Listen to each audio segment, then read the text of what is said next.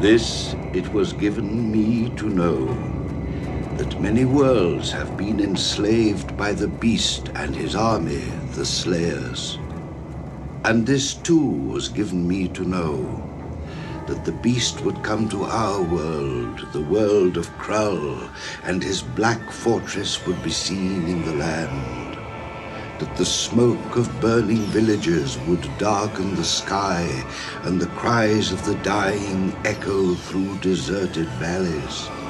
But one thing I cannot know, whether the prophecy be true, that a girl of ancient name shall become queen, that she shall choose a king, and that together they shall rule our world, and that their son shall rule the galaxy. Hey everybody, welcome back to Uncanny Cinema. We have a Star Wars knockoff for you here today. We are going to be looking at nineteen eighty-three's Krull, and uh... we've got some stuff to dig into on the production, on the plot of this film, on the missteps of this film, which are many, uh, on some of the possibly redeeming aspects of this film. So, yeah, we're going to be digging into Krull, which is uh, a first-time viewing for everyone on the panel. None of us had uh, seen Krull before. I had vaguely oh, been great. aware of it. What's that? Oh, great. I didn't know. I didn't know this was a first-time viewing for all of us. Yeah, I uh, I had been vaguely aware of it, I think, basically because of the poster. The poster kind of grabs you because they have the villain on the cover, um, and we can talk more about him coming up. But the, the poster works, at least with the, the look of the villain, and so it always kind of stuck in my head. But uh, it's been one of those kind of floating out there forever, and so I got a couple of fans here of uh, of the Star Wars series along with me. And we'll look at the film, you know, in relation to that, along with, um, you know, just how Krull does or doesn't work. So, some background information. It was directed by Peter Yates, and he was a director of some note. He did direct the pretty famous Steve McQueen movie Bullitt.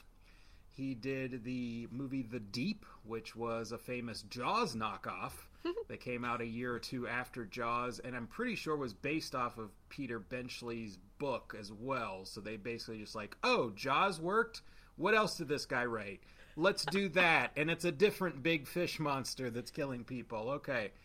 Uh, he did Breaking Away, which was a pretty big movie in the eighties, like a smaller, you know, like uh, made an impact kind of indie type vibe. And then he did the nineteen eighties version of The Dresser, which is based on a play, and it's the like where there's a um, an actor who I think is essentially like going through senility, and he just well, he was playing King Lear, and then his like dresser, like this kind of guy who's like his assistant, has this relationship with him, and it all takes place like backstage. And they did a remake recently with Anthony Hopkins and Ian McKellen, which is a phenomenal pairing to see them both on screen. I've seen that version. I've never seen the nineteen eighties version of that, of this. But yeah, what's odd is that the guy, that movie released the same year as Krull. So he's doing this like very like low key, minimal set, artsy theater thing. And then he's releasing Krull the same year. So, uh, the most expensive movie of like all time at that point. Yeah. So, uh, yeah, some other background information. Stanford Sherman uh, wrote the script. He also wrote a lot of Batman episodes in the nineteen sixties Batman T V show. That explains a lot. Wow. He did uh, the script for Any Which Way You Can, the Clint Eastwood movie. And he also did the script for Ice Pirates, which is another famous, bad Star Wars kind of knockoff movie from the eighties. Uh, I think that I think that was only a couple years after this, so uh, he got he got big into the uh, the fantasy opus genre there. James Horner, the famous James Horner, did the music for this. Uh, James Horner did the music for. I didn't look him up in full, but he's done tons and tons of scores before he died. Um, but Star Trek two, uh, The Wrath of Khan. Uh, he did Aliens, the score for Aliens. Jerry Goldsmith did the original Alien, but uh, Horner did Aliens. I'm pretty sure Horner did Cocoon and I think he did Field of Dreams, um, huh. and he did a lot of others. Uh, I think Mask of Zorro. He was also famous for like reusing and copying his own scores. So if you listen through, there's like YouTube comparisons of like, yeah. oh, he's just like taking full portions of this score and reusing it from Aliens over for this movie. So he did some really good stuff. I, I like a lot of his scores, but he did seem to rip himself off or be really weirdly lazy. I don't know. But has some very good scores. Uh, the score for this, uh, I would say, arguably, you know, works fairly well for what they're trying to do. Uh, other background information: this movie cost about thirteen or thirty million uh, is the rough estimate, and it made seventeen million, so not a success. And as a comparison, so this movie came out in nineteen eighty-three. As a comparison, the original Star Wars cost eleven million, and then went on to make all the money in the world. But Star Wars, so that was six years prior, cost eleven million dollars. This movie definitely, I would say, looks better, more professional, I would say, in certain regards, than the original Star Wars. It doesn't That's work nearly, nearly as well. Nope. It doesn't have the charm or anything like that. But, you know, there's some sections of Star Wars where it's like, yeah, this is slapped together as best they could. This movie mm-hmm. does have a bit more polish. Um, but, but as comparison beyond that, it's a polished Empire Strikes turd. Back. Empire Strikes Back came out in um, uh, you know nineteen eighty, so three years prior, and it cost thirty-three million dollars. And so you know, so this is right around the ballpark of Empire. Which, if you ever compare Empire to Star Wars, and just looking at the look of them, there's definitely an you know an mm-hmm. uptick in quality for that um, because they had triple the budget uh, from Star Wars. And then Jedi, which came out the same year as this, is estimated Ooh. between like thirty-two and forty-two million. Um, so, you know, c- roughly comparable, but obviously it has a bit more than uh, than this one. Okay, so uh, beyond that, it has a whole cast of characters of people you have never seen before in your life. there's only there's a there's a few that were like, okay, I recognize this or that person. There's a, a princess character who's played by Lisette Anthony. Uh, she's also dubbed by an American actress. She sure yeah. is. Very distracting. That's crazy. But uh, she got George yeah. Lazenby. Well, I read uh, I read the reason they did that was because she's British, I guess, and the producers thought, oh, American audiences would rather see an unknown American actress than an unknown British actress. And it's like, I don't think anybody's going to care. And it's so much more distracting when you can tell it's not her voice coming out of that mouth. Also, they really think that was the problem. They're like, oh, okay, that's that's that's an issue that we can solve here. That'll that'll fix the movie. Yes. Right. So she's one of the, the you know main people in the movie. Um, she's second billed.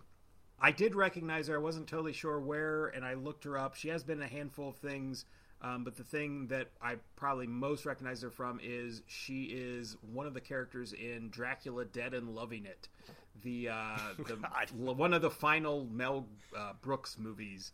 Um, so I, I think she – I don't know if she is uh, Mina Harker in that, the the victim of Dracula, or if she's like one of the friends or something. But anyway, she is in that. The only other person that I really recognized was there is a, a guy uh, who plays Ergo the Magnificent, who is a sort of uh, magician-y type guy, and that is David Batley.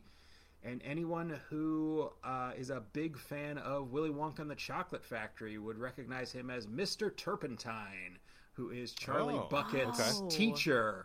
Who, uh, two? What do you mean you only opened two? Um, so that, that guy totally shows him. up. Okay, yes. Yep. Yeah. So those uh, those are the people that I recognized. Beyond that, I don't know. Um, like, well, that's, Liam Neeson. That's a lie. I was going to oh, say, you recognize oh, freaking Liam Neeson. Yes, Linton. Liam Neeson. Liam Neeson. Well, he's not in the list that I have yeah. in front of me because he was like so far down billed.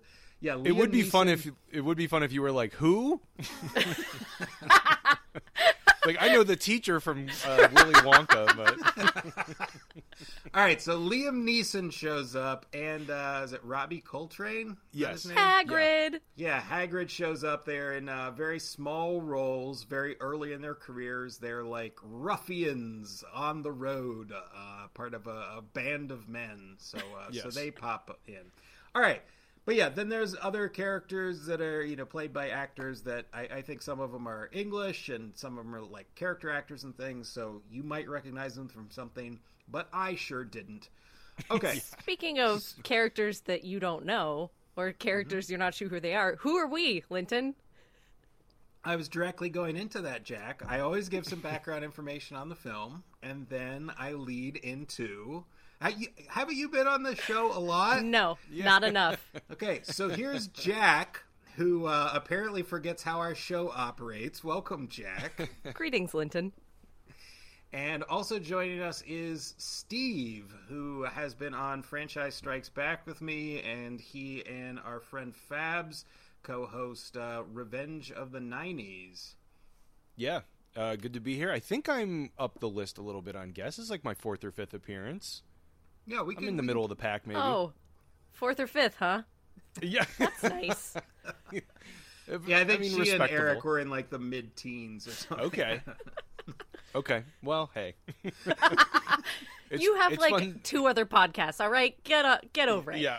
I mean, I would have you on more often, but you're usually doing nineties, so it's like, well, well I that's can't true. ask you constantly. So. If there is anything I like to do, it's overextending myself with two kids, so... All right. But yes, thank you for having me on. I'm very excited to have been crawled. I cannot wait to t- talk about this. Yes, and just to be clear, I mean, you probably should be able to see it if you uh, looked at the actual like information when this pops up. But if somehow you know you just like get our episodes and you're just hearing it without seeing what the title is, it is Krull, K R U L L. So not crawl like the uh, alligator movie that came out uh, a couple years ago. And not Call. I think a friend of mine mistook it for that. There's like Call the Conqueror, which was a sort of Conan thing in the eighties. Hmm. So this is Krull. And in this film, Krull is a planet. And uh, the only other, like, I guess, like, I'll just give some very overarching idea of this because we're going to, like, dig into the plot weirdness as we go. But it takes place on the planet Krull. Uh, originally it was going to be called like the Dragons of Krull because they were going to have an actual like dragon or dragons be the villains. And I think originally from what I read, it was going to be basically just like a straight fantasy movie. Mm-hmm. And so it was not going to, what this, what this argue, arguably would be considered is like a space fantasy, like a space opera, basically like Star Wars. But what's weird in watching it is, even though they're clearly aping Star Wars in a lot of regards, and even though they're clearly like using that to springboard and try to make their own successful film or film franchise, what's weird that struck me is like virtually nothing about this movie has anything to do with space. And I'm not saying yeah. that you like you have to do that, but what's weird is like the villains come from space. They come from a spaceship and it lands on the planet Krull. Everything from that point out plays out like a really bad Princess Bride. Yes. Like like it's just this fantastical world where there's like creatures and stuff and things happen, but like there's no space travel, there's no Mos Eisley, there's no like creatures coming from another planet or anything. It's just like this planet is its own entity. I mean, I guess you could compare it to like old episodes of Star Trek where they would land and then just the action happens on this planet. But it mm-hmm. is a little odd that you you didn't need the space aspect because it does nothing. It does like absolutely like the, the the invaders could have just as easily come from under the ground, or they could have come from over the mountains, or just mm-hmm. they could have been somewhere else. Well, their spaceship is literally just a mountain, and inside right. it it just is like caves. Like it's not, there's nothing spaceship about it. It's so ridiculous. Yeah. I also so, like that there's no uh, there I, I like that there's no mention of space. It opens with space in a very so Star Wars shot where it yes. looks yes. like a Star Destroyer coming oh, over. It's, like, yeah, they they totally, like it's totally taken. Rip yeah. off the, the, the spaceship flying right yeah. by the camera shot. Yeah, which is a cool. You know, you're getting like amped up. I'm like, oh, okay, here we go. This could be good. And then like the rest of the movie you completely forget that that was even at the beginning until the very end when there's a very out of place narration that's like, yes. oh, and then their son ruled the galaxy. And you're just like, oh, yeah, I guess. It starts with a sure. prophecy and it ends with that prophecy. And it's like, well, that was nothing. That was completely yeah, like, pointless. Ev- everything in between um, was like, oh, so this unrelated is unrelated entirely. Gets us. I also wondered, um, yeah, the prophecy. We're you know we're going real off the rails right at the beginning, but since it does open the film and close the film, yeah, they the prophecy they say is that it's ba- so. In in a nutshell, the the movie opens with these two families of these like uh, you know ruling houses in some faraway land kind of idea, and this uh you know prince and princess are going to be married and merge the kingdoms, but then our evil villain comes and captures the princess, and that's what propels what little plot there is for the rest of the story. But they do say this at the beginning, that these two are fated to like rule over um the kingdom. The, the, no, they they shall rule the world. Okay, so what it said is they shall rule the world and their son shall rule the galaxy. And so it reiterates it at the end with no son present. There's nothing. We don't see a birth or anything. And so, but but when it reiterated, I was like, did we just watch the story of like Space Hitler's parents? Because like their son's going to rule the galaxy. Like that doesn't sound like a good thing. That's not usually yeah, a right. positive. Mm-hmm. But and anyway. it doesn't. It wouldn't appear that they would have any capabilities for being able to travel in space. Yes, like that's this a great doesn't point. appear to be a planet that they would, because they don't even have any weapons that can take on the Slayers.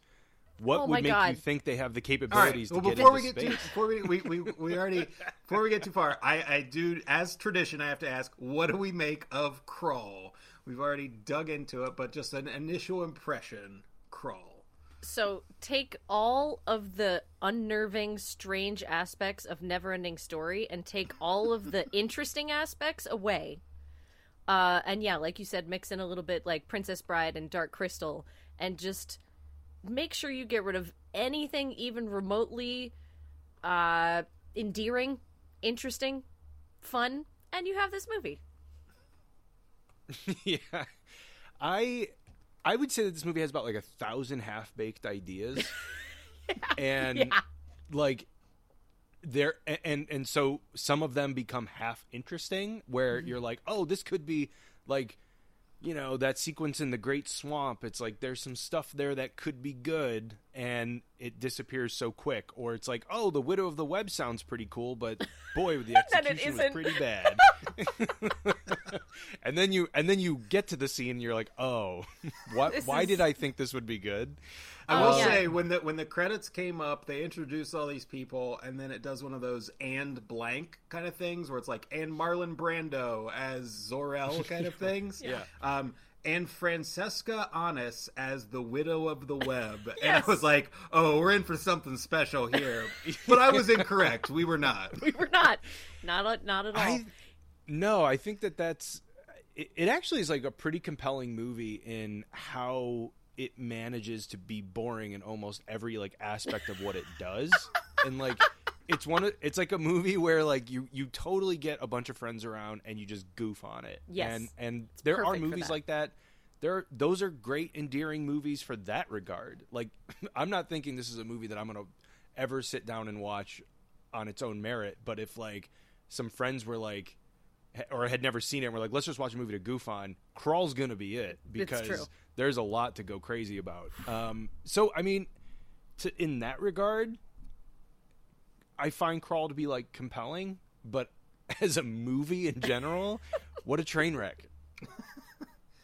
So my uh, my summation of Krull, and it kind of dovetails into what Steve is saying here, this hit me maybe about halfway through the movie, because I would say the movie itself is not, I don't think it's outright horrible. I've seen much worse movies. I've seen much worse produced movies. Fair. But but that said, it's not enjoyable either. And there's only like maybe a couple parts where you're like, oh, that kind that's kind of neat, or I could see where that could have gone. And I couldn't quite crack like why it was so, why that disconnect was there.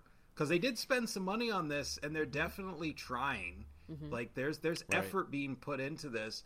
So I couldn't quite tell, like, not that not that I haven't seen bad films, but I couldn't quite tell, well, what is it that is making it, like like you're saying, Steve, like, just so boring and uninteresting. It's not fun, yeah. Well, it's not fun, but the thing I landed on was, uh, so the line I wrote was, it's like you're walking into season three of a T V show with no prep.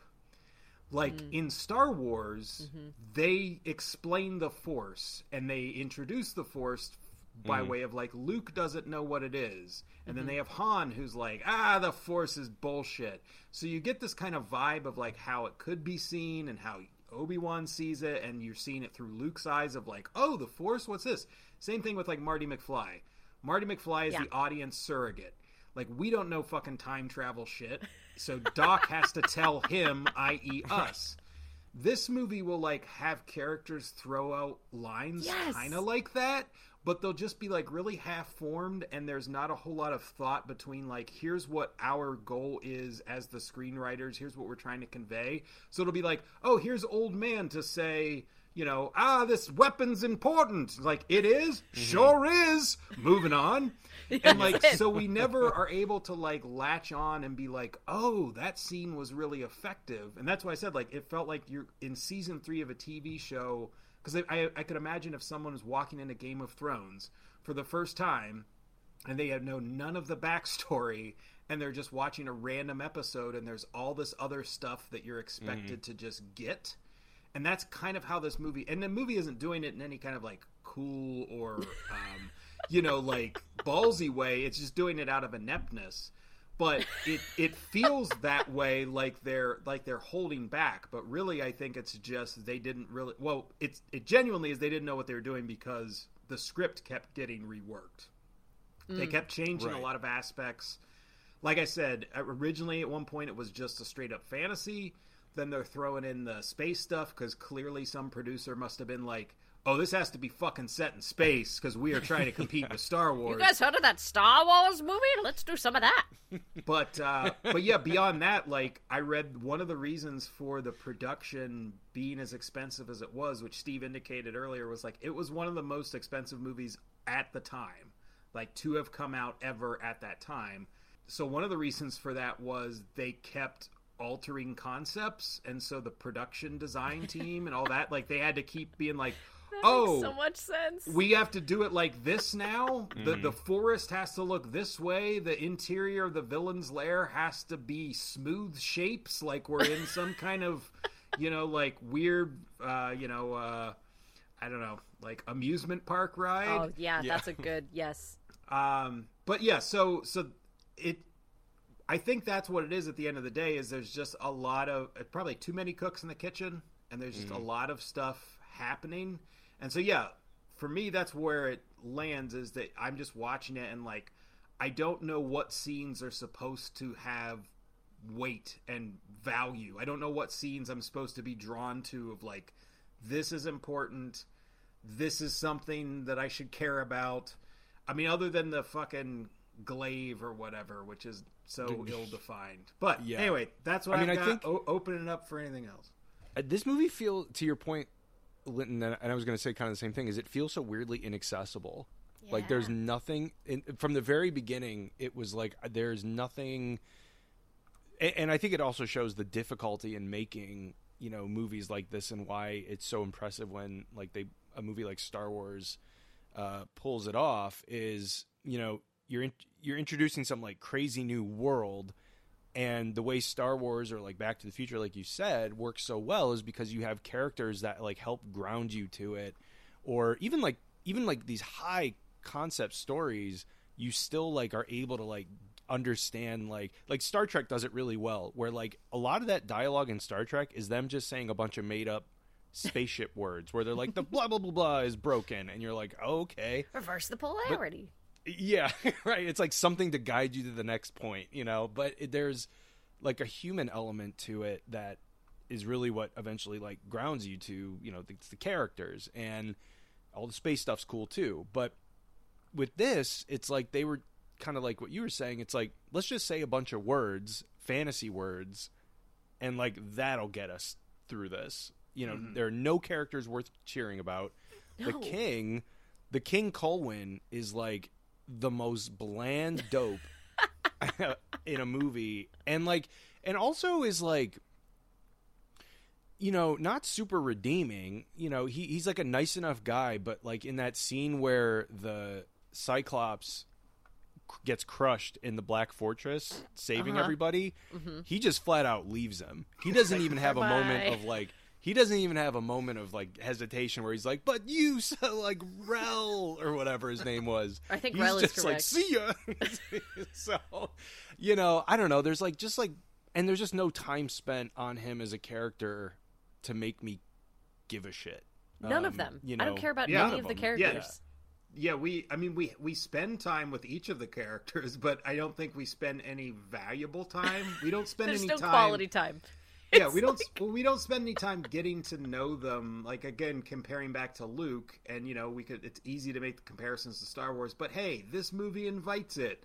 Like we get to know what Luke's life is like on Tatooine, and like that he's this whiny little kid, and that but he wants right. adventure, and he feels in the great stuck there wide somewhere. Yeah, yeah. So like we get an idea of like where he's coming from, and then Han, obviously, when he walks on screen, immediately he's just Harrison Ford cocky bastard self, and we're just right there for it. Mm-hmm. And uh, you know, then he continues on. So like, but but here you get you get tropes. As characters, you just you get archetypes, but they don't do anything. So it's like, oh, here's the old man character, here's the zany wizard sidekick. Like you you you recognize who they're supposed to be, yeah. but there's nothing of any value when they're actually in the scene. And and the the um old wizard guy or something who is following him around and supposed to be like his mentor, I think literally his name is the old one. The old one, yes. That's his name. Well, well, I guess his name is actually Ynyr. Ynyr, but, uh, yeah. But then the old one, I guess, is they his They call title. him the old and, one, and that's yeah. like, okay. And they're like, ah, from the Granite Mountains. And it's like, I don't know what that is, nor do I care. And that's all yeah. you get until a long power? scene later with, uh, you get a lot of his, like, uh, backstory, sort of. Uh, when it He's comes- the main character. He beca- like with the because of one. that scene, because yes, of that he... scene in The Widow of the Web, yeah. he becomes the main character. You're like, for real. Like you how is it that backstory. the king is not the one doing this? God. That's the craziest thing to me. It's just the worst. It's so bad. And okay, something that we have not talked about fully yet that drove me totally insane. So we've talked a lot about how it's the only space element is like the opening credits, uh, and then also the bad guys have lasers, like laser guns. Um, the only thing any other character in the movie has to fight these lasers is swords. So it's like the the producers heard, oh, there are laser swords in that movie? We can do that. And then just like, whoops, got them separated. Lasers and swords. And yet somehow the good guys win a lot, yeah, even right. though it's versus lasers. And it's not even like they use their swords or even shields or anything to bounce the lasers back. There's no creativity. It's just they shoot the lasers at them, nothing happens, so they kill them with swords. And it's but insane. The swords, but the swords are like lightning swords or have the ability to be lightning swords. So like, because there's a clear lightsaber thing. I don't think the swords are like that all the time. I mean, they're definitely not lit up like lightsabers, but basically how it operates in the movie is there are points where the swords will like crash on some of the villains and it like lights up with this like I think that red... was just the beginning. I think it was just the beginning. Okay, well, I don't think it yeah, happened I remember ever that again. part. Yeah. I do remember that part at the beginning. It lit and then up it never with, seemed like, like that happened again. nineteen eighties like lightning, like red lightning effect, and mm-hmm. it has a sound effect and it's very clearly trying to ape a Star Wars lightsaber, but it's an actual sword, actual that physical is doing sword. This. And then, yeah, as Jack is saying, there's also laser blasts that happen. So so real early out of the gate. And since, you know, the Star Wars stuff is right here, we have the opening, we have those aspects. What are some other similarities, we'll say, to Star Wars? When, this is a stupid one, but when the bad guys die, does anybody know what the bad guys are called? I suddenly forget. The Slayers. The Slayers. Oh, the Slayers, that's right, thank you. So when the Slayers die... they make little R two D two noises as they die, which oh, was they do. very confusing. I was trying to pinpoint what that right? I was trying to pinpoint what that like horrific noise that plays yep. fifty times in this movie is. Yes. Yeah, it is kind of like an R two D two. I yeah. will it say is. the Slayers looked pretty cool. No, uh, no. You know. They just had like helmets, and then when they died, they came out like weird worms and went into the, the ground the and made R two D two. Cool. The slugs Those were disgusting. Cool. Is that what you that meant? Is cool. the slugs? Yeah, the I was yerk? into that. The yerk. I'm just saying, I'm just saying the design, the design of the Slayers looked fairly good. And then the fact that they were some kind of like worm monster in the human suit that was is never dealt idea. with. I know, but it's a neat idea. I'm trying to give the movie credit wherever okay. I can here. It's just an like idea. Something. I think we can agree that is certainly an idea. They had an idea. Yes. But but so those are our villains. But the uh, the hero uh, soldiers that battle them definitely have a much more stormtrooper-y look. They're That's in true. this like fake plasticky armor. Right. And they have to battle the Slayers. Um, so, I mean, the Slayers operate kind of like stormtroopers, um, but there's another thing, reference I'll bring up later. But uh, but there's that, and then the, the look of the the Kingdom's troopers, which I will say, um, they're on screen within the first few minutes, the Kingdom's guards. And I was like, holy shit, is that?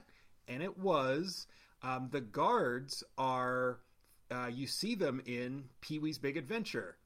When Pee-wee goes on the back lot, oh my god! Uh, if anyone who's watched oh, Pee-wee in a long wow. time, you know, any time recently, Pee-wee goes on the back lot and is looking for his bike, and he goes up to some people, and one lady is like dressed as like, uh, yes, um, she's like a, uh, uh, you know, some kind of like gaudy outfit, um, some kind of like dancer thing, and then there's a guy in like a stormtrooper-y thing, and I always just assumed, oh. They just came up with something for this moment to be like, oh, that's like somebody from a space movie. But nope, mm-hmm. they used an actual costume You're from so this, which right. came oh out, God. which came out like, uh, I think Pee-wee was like eighty-two. So it would have been like, this would have been filming at that time. Um, so, so they, they used a costume from Krull. Uh, when Pee-wee goes, he's, he asked for like directions how to get to one of the sound stages. So anyway, so I looked that up and I was like, lo and behold, yes, uh, it is a costume from Krull. That's wonderful. uh, any other Star Wars uh, bits that we noticed? I don't think I noticed too much. It kind of ends at the like surface level for me because uh, it's not like the main character has any larger quest or anything or like any like doesn't really learn much. And doesn't like have this like f- other than that sort of half-baked prophecy. It's just kind of like, oh, I don't know, I'm the king now, I guess. So he's not really. He doesn't really come from any like. He doesn't come from you know a uh, different background where he has to you know ascend to that or anything. It was just yeah. like he's the king within the first five minutes. So I don't know. It, it's weird in that like it take it like takes a lot from Star Wars, but for me it sort of ends. To me, what what bothers me the most about this movie is that it is just basically like a fantasy movie. That it, it feels just like some middling med- medieval. Like, well, I think I think at least in the plot, you have the the prince character, who as we've talked about is like nothing, but he does have. He's to He's the go... same as the king character, to be clear. Yeah, sorry. He starts as a prince, then the both kings are killed, and so then he becomes the new king. Um, so the uh, the the newly. Christened king is uh, going out. He has to re- rescue the princess. So we have like, not that Star Wars created this, but that structure of like the young hero with the old man going on a journey yeah. to rescue the princess in white, who has been captured Ugh. by the villains.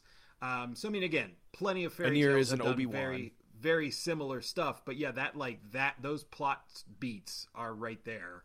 Yeah.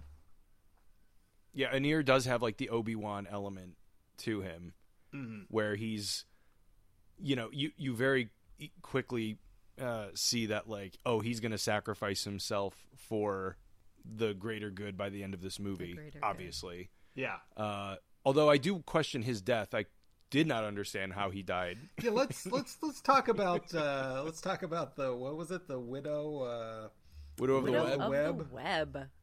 Let's talk about that scene. So uh, a little bit of context, the uh, if there is any, the old man, the old man has to go into this like cavern to try to. They're trying to figure out where the spaceship is, where the um mm-hmm. the Black Fortress. Because for I think is what yes, it's okay, that's the spaceship. Yeah, so the, yeah. the Black because Fortress, for some reason it disappears every yeah. day. It disappears. That's it disappears right. every day. So they Reappears have to like in a new place, never the same they have place. To go place. to a, a magical place. And so they have to go to the Widow of the Web, who is magical. And so she's like in the center of this web, and there's this gigantic spider with this like. What kind of spider is it, Linton? Web. It's a big white spider. I don't know. It's I didn't, a like, claymation get the taxonomical. Spider, Linton. What? More claymation. Thank you. I appreciate puppets, it. Puppets is your line. You cannot include any and all special hate, effects. I hate. We have been over how much I also hate claymation. Okay, it was very. Just saying, big claymation spider. Go on. Well, I guess you just can't watch any movies anymore. Then, if that's the you no, I just want to be mad eighties. About it. Yes, steer clear anyway, of the eighties. So there's a big. Uh, There's a big white claymation spider, but so this old man has to go to the Widow of the Web, and uh, yeah, I'll, I'll tee it up for whoever wants to take it from there. it's it's a it's a high ropes course made of web, uh, and you're still hopeful, so hopeful. Maybe this will be something interesting. Maybe this will finally the Widow of the Web. It's a giant web. It's huge. He has to climb through it, and then he gets to the center. No, even before that, he like. Somebody flips over a uh, an hourglass. For some mm-hmm. reason, gives him three minutes to climb through the web. Right. And it's not clear right, why that... any of this happens. No, not at all. But so then he gets to the center of the web, and it's just an old woman looking at a mirror in the middle of this web. And then uh, he starts talking to her. He looks in the mirror, and suddenly she's young and attractive. And it turns out, oh, they had a thing. And that's then she they talk about baby. That. Oh, yeah, I'm getting there. They had a thing, and they talk about it for it feels like twenty minutes. I don't know how long it is, but it's a very long time. It's a very long scene, and uh, basically, yeah, they had a thing, and he had to leave her because duties. He had he had duty to do. Um, and then she's like, "I was so of mad course at you." That's D O O D Y. Yes. It should be. Yeah. uh, and then up she's on the like, Granite I Mountain. Was... yeah, that was it. That was that's the whole point. That's what he's been doing yeah. up there all this time. Um, yeah, she's like, I was so angry at you for leaving me. So uh, when I had our baby, I killed it. Hope that's cool. And he's like, it is.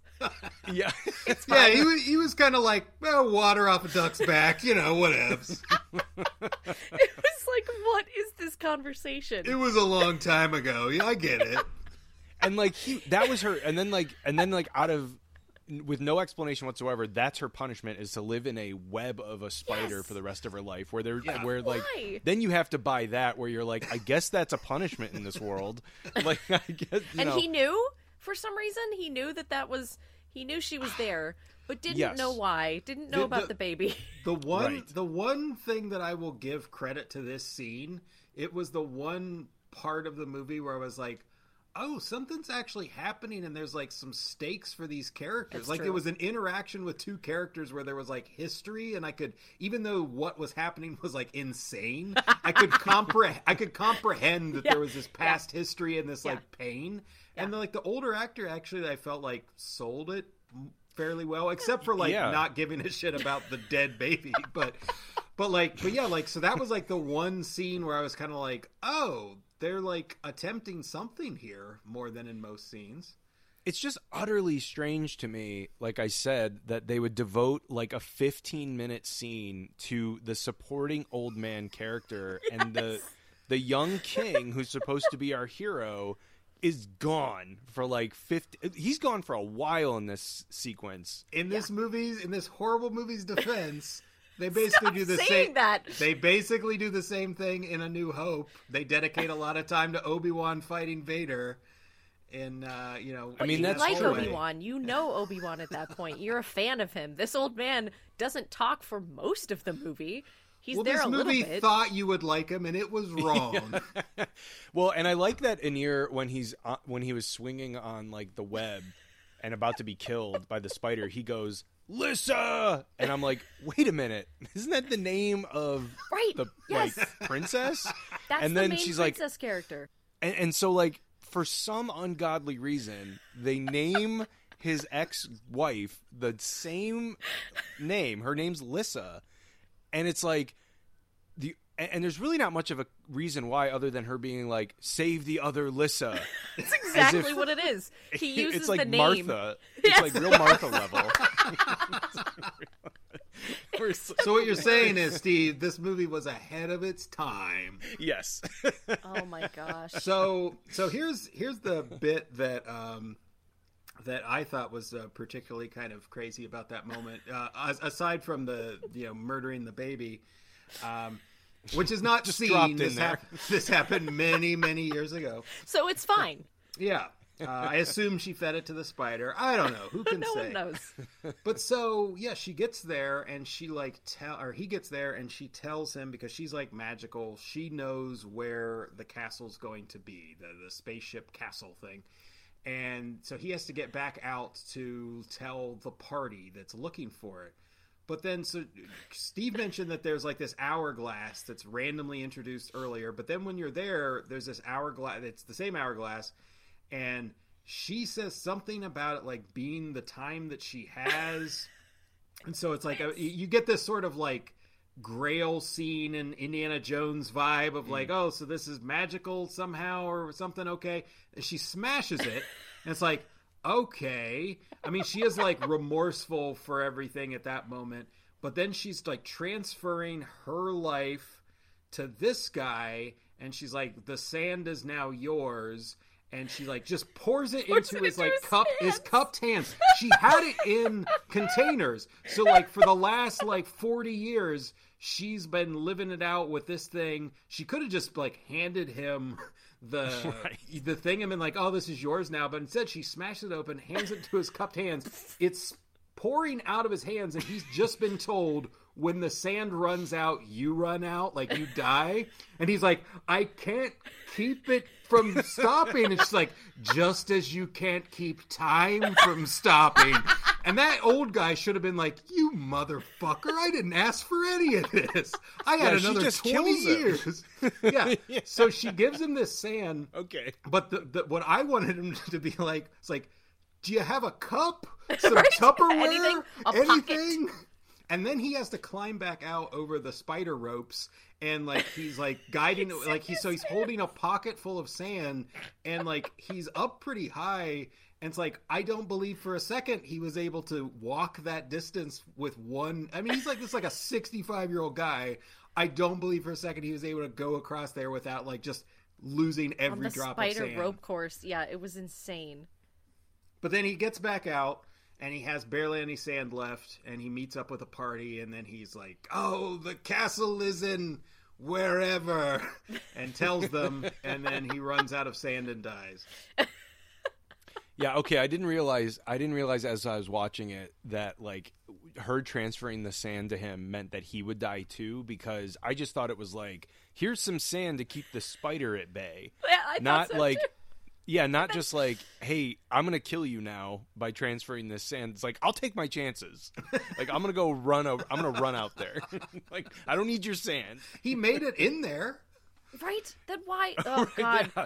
And she it was like, no she's sense. like, I can only, I can only turn it once, the, the hourglass. Yeah. And it's like, if you're willing to break it, would you mind turning it turning again it and again. Like, letting yeah, me just... go out? Like, also, do you maybe just have a big stick? Like, I can just try to use that and maybe I'll be okay. Right, right.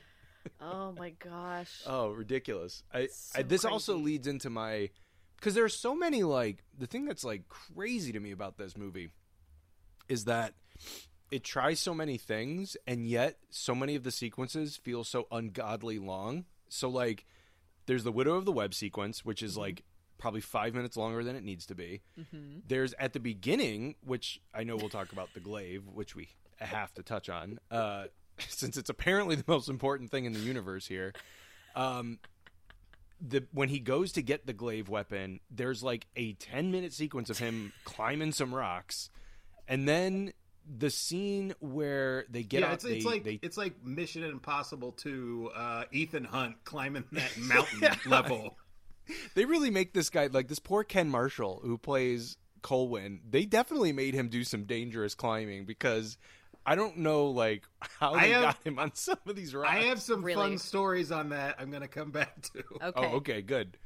Um, and then the third one that really stuck out to me was the scene where they tame the fire mares to go a thousand leagues or whatever. There, that was there my are, favorite part Clydes, of the whole movie. There are Clydesdales that get set on fire when they run. That's yes. the crux of it. and so they can run real fast. And it's another one of those, hey, we can't get that far in this amount of time. And somebody goes, oh, yeah, but what about those horses that do exactly what we need them to do? And then they get them.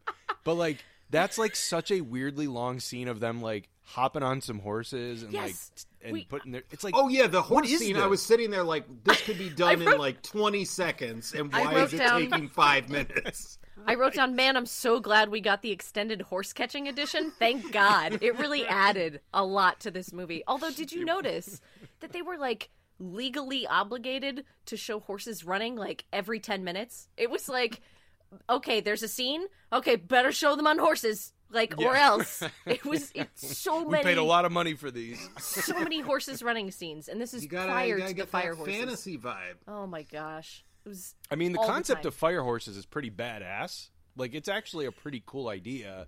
Executed but... horribly. Yes. Well, I was telling Linton before before we started, I was saying that this is a movie so ripe for a remake because mm. there mm. are elements like that that I'm like, ooh, this could be cool. Just not in this. So, have you guys ever seen the music video "Shine on Me" by uh, oh somebody Dale Owens? Anyway, look it up after this because that whole sequence with the uh, horses running was perfect for. Just watch it. Just go look it up. Okay. It's unbelievable. Send it to us in the chat. I will. All right, hit, hit us with some fun stuff about this uh, extended hiking sequence because that was when that was when I fully knew I was in for a bad movie. All right. When that well, happened. it's not it's not quite that. Uh, I don't okay. know. I, I wouldn't put it past them. But you, the fact that you said that you thought uh, they had him do some dangerous stuff for that, I wouldn't be surprised. Um, but uh, so it's, it, I, I don't know on that. I don't know if that was the same actor, you know, if there was like a stuntman or anything. It looked like him. But um, I did read, so like like I said, there was it was a troubled production. They kept changing stuff. There were a lot of delays, so there were a lot of issues behind the scenes. Um, but I did read like at least two sequences have some like kind of fucked up stuff. um, so the uh, the Widow of the Web, where we have this sixty-five-year-old man climbing across these like spider webs and stuff. So.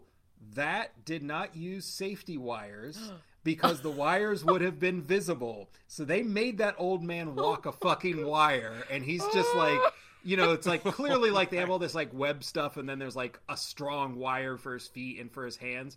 But yeah, like, I don't know how high up that guy is. This is, you know, on some kind of set. But even if it's like ten feet in the air, I don't know, you know, like that's sure that could kill or seriously hurt you. But yeah, they no safety wires. They just made this old man wow. wander out there. Here's the worst one. Um, all right, let me get this here. Boy, the fear in his eyes really was real then. It was real. It wasn't acting. That was not a performance. All right. So uh, I referred to this as Death Trap. This was the section in my notes. Um, and then the the um, uh, the old man thing came uh, underneath that. I'm just going to read this verbatim because it's going to be better than me like summarizing. So I got this. Uh, I think this was on Wikipedia. Rehearsing the scene where Colwyn and his group are being chased by the Slayers in the Black Fortress involves stuntmen taking the part of Colwyn so that Marshall could conserve energy for final filming. It involved Colwyn and his men encountering a corridor where the floor opened underneath them via two set pieces, mm-hmm. quote, the size of a small house, that were powered by liquid and broke apart before quickly slamming back together. So, for some context, this is near, like, kind of the climax of the film. The hero's rushing in to try to get the princess with his band of men, and it looks like It looks kind of like, like I said, like a, a fun house, like at a county fair. There's like this weird sloping interiors and kind of stuff. And at one point, the middle of the floor just like splits open and there's like mm-hmm. a second level underneath that. Some of the characters drop down below that. Our guy like initially goes down to help them. And then I think one of his guys is like, no, there's no time. And pulls him pulls back him up. Back so up. then it's, so then it comes off like Luke Skywalker's just like leaving Han and Chewie to die yep. is kind yep. of how yeah. that plays. One of those characters is a child that he leaves to die. Yes. yes. But so he actually yes. he sees the he sees the Slayers coming, because like they go they fall down into that pit, and then the Slayers are coming, and they're like yeah. Slayers, and then the king is like, see ya. Yep. Back up. So yeah, so the the floor splits. It's all like curved and stuff, and has this like smooth surface. It's this weird interior of the spaceship, and so the other two characters. I mean, he could have he would have stayed down there. He would have been arguably fine. He would have had to like fight stuff, but he wasn't going to be like killed within the context of the film. But yeah, so he's brought back up, and so then the floor like closes back together, so the little kid and the wizard guy are left down in this like second layer. All right, so that's the context of what you just uh, where we're going with this. So this actor is being pulled up from this floor that opened up and is now closing together. Marshall explained that during the sequence uh, doing that sequence gave him nightmares after it was completed. When shooting of the scene began, Marshall took more time to say his lines than the production crew expected, leading to him not making it from the tunnel in the first take. Oh, Only no. one crew member noticed this and was able to stop the machines controlling the pieces, but Marshall explained that he, quote, knew that if the machine didn't stop in five seconds, I would be dead. Another take of the sequence was shot the next day, with Yates instruct- instructing that the Yates, the director, instructing that the speed of the machine be slower. However, Marshall insisted on the machine being sped up, and in the final take was successful in getting away from the two set pieces alive. Marshall explained, quote, I had no feeling in my heel for months afterwards. It was really hard doing stunts afterwards, too. So if you oh watch that sequence God. in the film, this guy is being pulled up while this floor is, like, coming together. And it's, like, really narrow. It's, like, it's coming to the point of, like, the size of his body as mm-hmm. they're pulling him out of there. And then he's, like, pulls up, and then, like, his sword is still sticking in the hole. And he, like, which wouldn't have really mattered. But but he's still, like, he gets that out, like, just before. Well, he's got to use his sword against together. the lasers. I mean, I mean, in terms of the actor. I don't know if okay. it would have mattered. But, but, yeah, like, knowing that, and I went and watched that sequence, it's, like, yeah, that guy could have died right there, right then and there, real easy. Oh, yeah. And what's funny is if you don't know that, it looks zero percent dramatic. It looks like, okay, this is closing, big deal. It looks like two dumb set pieces being maybe pushed together. That is unnecessarily dangerous. Like, yeah, why would really they do cheesy. it like that? Yeah. Like, it, it, it doesn't even so look cheesy. good in the final cut. No. Like, it doesn't even look like, wow, whoa, he really escaped this thing. It was like, no, this looks shitty. Well, it's also like, like yet he almost died. The, the danger of it's so weird, too, because it's like they're on one level, the bottom level, it's not like there's a moat. It's not like there's alligators. There's nothing. No. It's just it's just another room. So, like, compare that to, like, Indiana Jones, like the spike yeah. room. Obviously, like, he's got to get out of there. He's going to die. And when that thing comes down and he, like, pulls his hat out right at the last second, yes. there's this feeling of like, all right, he got out just in time. But here mm. it's like, I don't know, dude could have hung out on that second floor or the you know, basement floor. He's okay. Yeah, yeah, and er- Ergo turns himself into a tiger, which somehow allows him to defeat the Slayers that have their laser guns. Oh, because yeah, you know, tigers versus lasers. Tigers always win. That's that's so like known. when he tur- when he turns into the tiger and the Slayers are like backing up in fear. It's just like, did anybody at any point ever think about any of this? Anything in this movie? Anything. Well, at Steve, you, you had a note on Ergo uh, in uh, in the Let's talk prep about stuff. Ergo. You, uh, yes. you I hated a, him. Yeah, but you had a specific thing you said. I think uh, did I you called say... him the Jar Jar Binks yes. of the movie. So you want to talk so about true. another Star Wars reference? He is most certainly the Jar Jar Binks of this movie. He's utterly useless yes. and is supposed to be like this sort of comic relief, and yet, even by the end of the movie, doesn't really do anything to contribute to, like, getting the princess. Uh, like he turned if... into a tiger and got shot. Uh, and, yeah, obviously, so, he saved uh, the day. Hello. He turned into a puppy to make that little kid feel better for a little bit. Yeah. And then disappeared, and then disappeared as a puppy, so then the kid has no clue where the puppy like, went. Bye, puppy. So... I guess the puppy God. was killed, okay. Did um, he go in the quicksand, too? Oh, yeah. We didn't even talk about how the obligatory, like, eighties quicksand scene that also went on for way too long. It just made I'll me tell you flash what, back. eighties and, eighties and uh, maybe early nineties movies as a kid really made me think I'd encounter quicksand a lot more yes, in my all life. all of us, yes, one hundred percent. And it was like, it reminded me watching it was like, oh, yeah, Quicksand was in every movie back in the day. That's right. This is fun. This is nostalgic.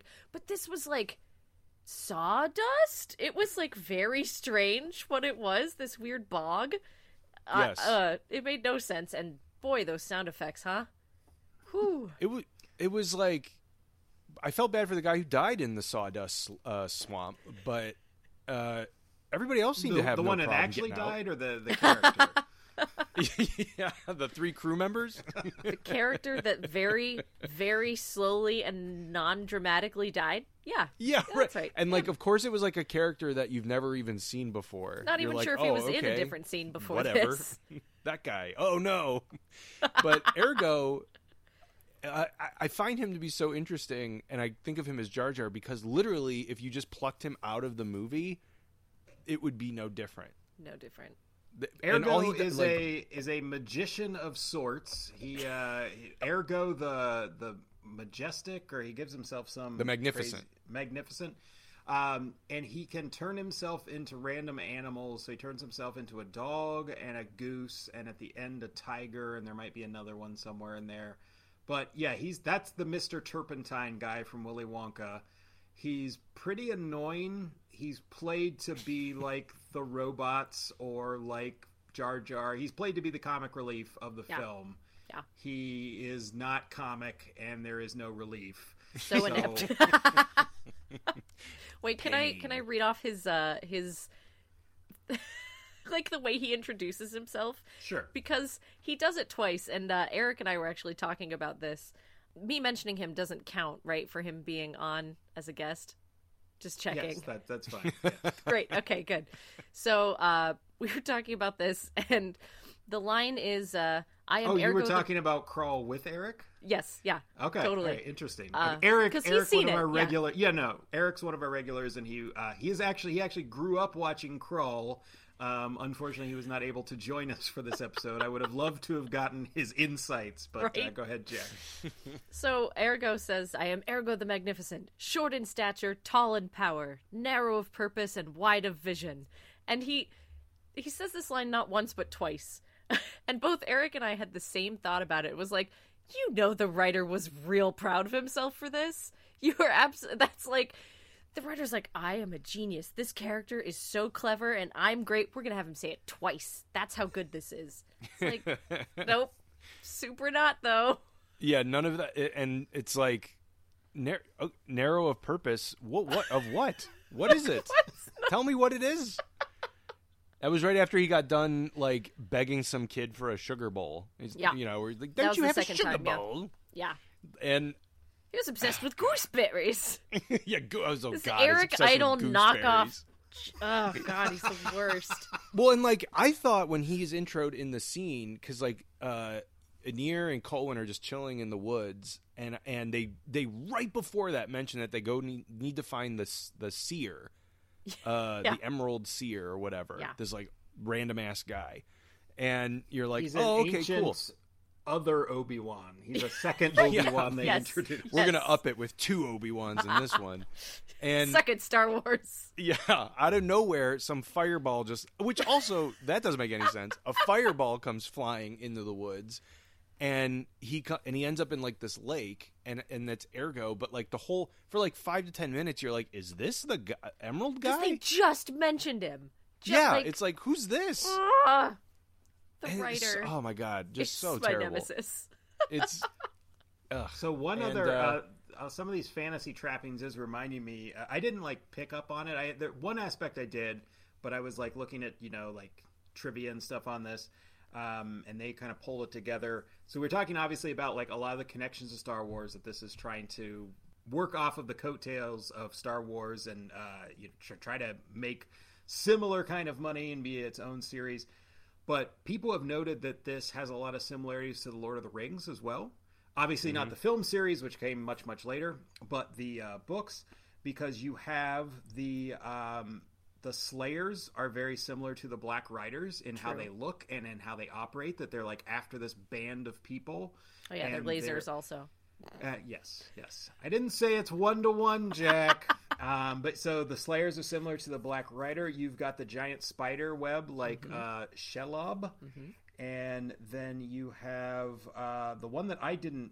Um, okay, I'm not sure on that. They, they talk about like the magical sword weapon like Sting, but mm. I don't know that that... I don't really see the connection necessarily with that. But the other one is the... Um, you see this close-up in the villain's lair at certain points of this gigantic space that looks like an eyeball. It's like it's like part of yes. the interior, and like the the girl... The princess is like inside a room with this eyeball, and then the villain is like disembodied voice. But they were connecting how that's similar to the Dark Lord's evil eye that oversees everything mm-hmm. in Lord of the Rings, which I didn't think about, but I was like, oh yeah, wow. So uh, yeah, I, I wouldn't be surprised if they were pulling from that and just flat out ripping off some of these elements. Sure, yeah. Well, you're mentioning the villain, the Beast. Yes. And that's... a That's a whole He was other... your favorite, Steve. Well, the thing is, like, there is, like, like leading up to it, there they give you little glimpses of the Beast, and his, like, he's got, like, this claw hand, and it kind of reminds me of, um, it almost reminded me of the dog, I can't remember if it's the Gatekeeper or the Keymaster in Ghostbusters, the dog. That's, well, uh, they're both. The, Gozer. Um... Or, Well, Gozer's the, the deity, but the yes, but yes, yes, Dana, yes. Dana and Lewis are the Gatekeeper, and the key, they're both the dogs. So, well, that's right. Okay, it's okay, Gozer okay. that you're thinking of, though. I think. Okay, looks like Gozer.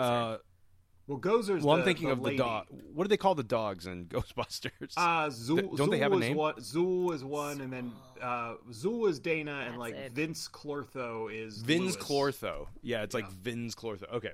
Yeah. I was getting a lot of my Ghostbusters mixed up. Yeah, there. Getting into um, my heavy Ghostbusters mythology here. Yeah, I knew I was talking to the right person. Um, so it reminded me, like, the, the weirdly, like, his the beast's hand reminded me of the Vince Clortho dog paw. Yeah. Which I was like, cool, because um, this even predates that. So I don't know why I thought that was cool, but I think, like, they, they do some, like, teasing of the Beast that I'm like, oh, this could be a pretty cool villain, because they show his head a little bit, and he's, like, shrouded in these, like, shadows and stuff, and he looks makeup-wise and, like, the prosthetics. It's like, this is pretty cool, even though I don't know anything about the Beast, his motivations, why he kidnapped Lyssa or whatever. Nope. Um, I'll put all that aside. Because she's pretty, I think, is all we're really... Well, they totally make it, like, so he seems badass until they make him very desperate to marry Lyssa, where he's like, I'll give you jewels, and like he was like, well, dude, like, like I can no... be anything you want me to be, even that yeah. dumbass guy that yeah, you he turns like himself into the king. He looks like the king, except he has these terrifying red eyes.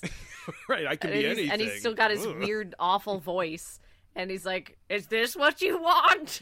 She's like, "Really, it isn't. No."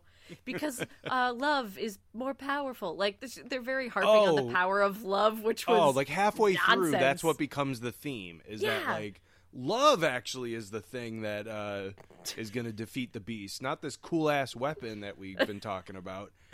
Oh, God, and, like, are we going to get into the weapon? I think that's a good segue after well, the you, Beast. Yeah, is like, let's, get, let's finish the Beast. I think the... Uh, thing that really got me pissed off was that I had just spent like an hour and forty minutes on this movie, and like the Beast's full reveal, which is it's never actually a full reveal. He's yeah. always blurred. It's he's never just always in blurred. Like fucking like fog, and like they've yes. like they've rubbed Vaseline on the lens. Yes. And he's the wrong aspect ratio for some reason. I don't understand it. Like, they shot all the footage for the Beast in four by three, and they're like, oh, shit. And then just, like, squished it. And it's like, all right, cool, great. So but here's strange. the thing. The actual yes. design of the Beast looks pretty good. Looks it good. Looks better looks than like a lot of thing. Stuff. I, I don't know. I, like, it's it's on the poster. Like, the actual, like, look of his face. I mean, you never get a full shot of, like, his body and everything, how it operates. And they clearly were, like, worried that it wouldn't come off well, but I I really think it would have come off better than what they did do, which is like, we barely show him, and then he's always obscured. It's not it's not Jaws. Yeah. Like, they're not trying to make him like a horror character, no. so there's not really any. Once you get to the ex, at the end where you're gonna reveal him, there's no benefit to keep not revealing him, which is yeah. what they do. I thought when I thought when. Colwyn got his glaive stuck in him that when he went to go pull it out, there'd yeah. be then like a hand-to-hand combat. Right. I thought it was going to be now the... we see him. Mm-hmm. It was yeah. going to be Predator. And, yeah. It, and it's like, cool. But in, like at no point does he come within like thirty feet of the beast. It's nope. the most bizarre thing in the it's, world. Yeah. Somehow like uh, way far away, like across the room always. Like yeah. with no sense of space or how that works. And he's yeah. like, giant? Maybe. Yeah, I th- I think he's I think giant. he's huge. We're not really sure. We never get him in an actual space with another person, but he's always far away and yet looks gigantic. So yeah. it's like, I don't know, is he using some kind of lens in front of him? Is there a funhouse mirror that's making him look real big? Do not big? Look behind the curtain. Well, the Beast Lair gives you no sense of space either. Nothing. Because you're like, I've never seen any of this stuff in my life, so how am I supposed to? And like sometimes like when Lyssa's like when Lyssa's like wandering through like the corridors, she like will look ahead and they'll show the shot and it's just a bunch of like random pointy shit and everything and you're just like, okay, okay. what's this? And like there is a funny one. There's a scene where she's like in a hallway and it's like the two like round walls are closing in on her and it totally looks like she emerges out of an asshole. Like I don't like it's like it's totally like she just comes Steve out of a butt. Bringing in the important details. Well, for the especially podcast. Because no, to be fair, like the whole okay, so Lyssa gets stolen like right at the very beginning and then spends the rest of the damn movie wandering around doing fuck all. Like, she's just doing nothing. She has zero agency. She's just wandering from room to room going, ah, and it's so stupid. But every single scene that she's in, it's like, it seems like it's kind of a different body part. Like, they show, we had the big eye thing. And there's mm-hmm. one point where it's like a hand, like, kind of closing. And there's all these different, it seems like body parts. And I actually wrote down, I'm like, is she wandering around inside its body? Like, is that what's happening? So maybe that you're right. Cool. Maybe you're right, Steve. Maybe. Yeah. She Maybe that was, was like, his ass. That's could right. have been. Maybe. So we'll get we'll get to the glaive here in a second, but since Lyssa got brought up, um, something you're talking about here, Jack, is like uh, directly from something I was coming across. So the actress was not a big fan of what she was given. Gee, I wonder why. Surprisingly, but so again, I'm going to read like direct quote here. There was one point in the writing process where it was planned that Lyssa would turn into the antagonist near the end of the story. That would have been cool. Not, This was not part of the final screenplay, given that the production team didn't want to want her to be, quote, less than pure. Uh, Lisette Anthony, the Ugh. actress who played Ugh. Lyssa, explained oh that God. she, quote, thought that was a little boring. But so, like you said, Jack, that would be cool. But it also made me wonder, like, has that been done before? I couldn't think of an example where you had, like, a leading lady, like the prominent female character in like a sci-fi or fantasy thing where she either is revealed to be the villain at the end or she like has some kind of change where it's like, okay, now our paths are different. And like, that's a legit interesting place to take yeah. a story. Like mm. the best examples I could think of were like, like turncoat characters. Like, mm-hmm. so like um, Ilsa in Indiana Jones' Last Crusade, mm-hmm. but she's not like the lead, like she's mm-hmm. the leading woman, but she's kind of a smaller character mm-hmm. and she's not pure on evil. She's like, oh, I'm doing this to get the grail. And then she like kills Walter Donovan. So she's like, right. she's like very much more gray. Yeah. Um, but I, it made me wonder if they've, if anything prominent has flipped that trope of, okay, here's our perfect princess or here's our damsel in distress mm-hmm. or whatever. And then we end up like subverting that in a really interesting way. 'Cause that's a cool place to take. The, the only other thing I can think of is when I saw The Lord of the Rings for the first time in theaters, I'd never read the books, and uh, Kate Blanchett's character, whatever her name is. Galadriel? Yeah. Uh, or is that, is that her? I'm pretty sure, yeah. Okay. So when uh, Frodo, like, gives her, he she says, yeah. like, give me the ring, Frodo. And he's like, okay. And he gives it to her. And then she becomes, like, this horrific the terrifying, vision. yes. Yeah, and oh, she's like, so cool. I, and she's like, I will, I am Ooh. the Dark Lord. Yes. I will choose a beautiful body, not a hideous one. And me in the audience was like, fuck, is that where this story goes? And then she's like, I have passed the test, Frodo. Here is the ring back. And I was like, you fuckers. That was so much cooler. I just really like the idea of Linton being in the audience, turning to other people. It's like, is this what they're doing? Hey, I, is this where it's going? Hey, guys. Like, shaking the audience around you. Be perfect. But, like, that would have been a cool turn. But, yeah, it did make me wonder, though, if that has been done. I can't think of any instances. Boy. I mean, granted, this is not the movie to do that successfully anyway. Right. Yeah, because it hasn't done anything successfully yet, so. This could I, have been it. Uh... I will say, I, I think, I think the to production, be fair to this movie, I think the production design is pretty good. Okay, and I think yes. it's actually pretty well shot. Yes, like it, it that's looks fair. pretty good. I, all the other shit that's a mess around it, I it wrote looks down pretty professional. The directing is fine. The sets of fine are fine. None of these characters are anything. Like just oh yeah, I will tell you, the one character that I actually liked was the Cyclops. I thought that was, like, a legitimately cool character. His eye I, was I think disconcerting, but yes. The the eye was a little bit weird, um, but I thought they gave him... He, he reminded me a lot of, like, the Mountain, or, or um, the... What's the name of the guy in... Uh, the Hound? I'm always forgetting these names the today. Hound? Uh, the Hound. In, uh, yeah, he's like, he was a tragic character. Yeah, in Game of Thrones. Yeah. Yeah. Uh, I'm not, the Mountain is the actual name of the guy. That's the bad the, guy. We but, hate him. The, wait, yes. Okay. So, uh, I he kind of reminded me like of that, in that he's a tragic character uh, because he, for some reason, knows when he's going to die. Whatever. wait, wait, no. I want to touch on that briefly. The Cyclops starts following them. Yes, and you find out that um, C- Cyclopses uh, sold something. I don't remember. Like they gave up something. Uh, in order to be uh, probably one of their eyes that uh, it was their other to... eye. It was their yeah. eye. Yeah. Okay, so they gave up one to... of their eyes to be like, ah, we want to be able to see the future. But the only future, the twist, was the only future they're able to see is their own death. That's it. Yeah, Beat. and like they thought they would. They thought they'd strike a deal with the Beast. Yeah. And oh, was it the Beast specifically? The, yeah, yeah. It was the Beast on another that. one. It's all like clicking they're... into place for Jack. yeah, She's never mind. This movie's now. amazing. Their ancestors' planet. I don't know why he's on Krull now, but the ancestors' planet was like taken over by the Beast, so they made a deal, and the Beast screwed him over, and so whatever.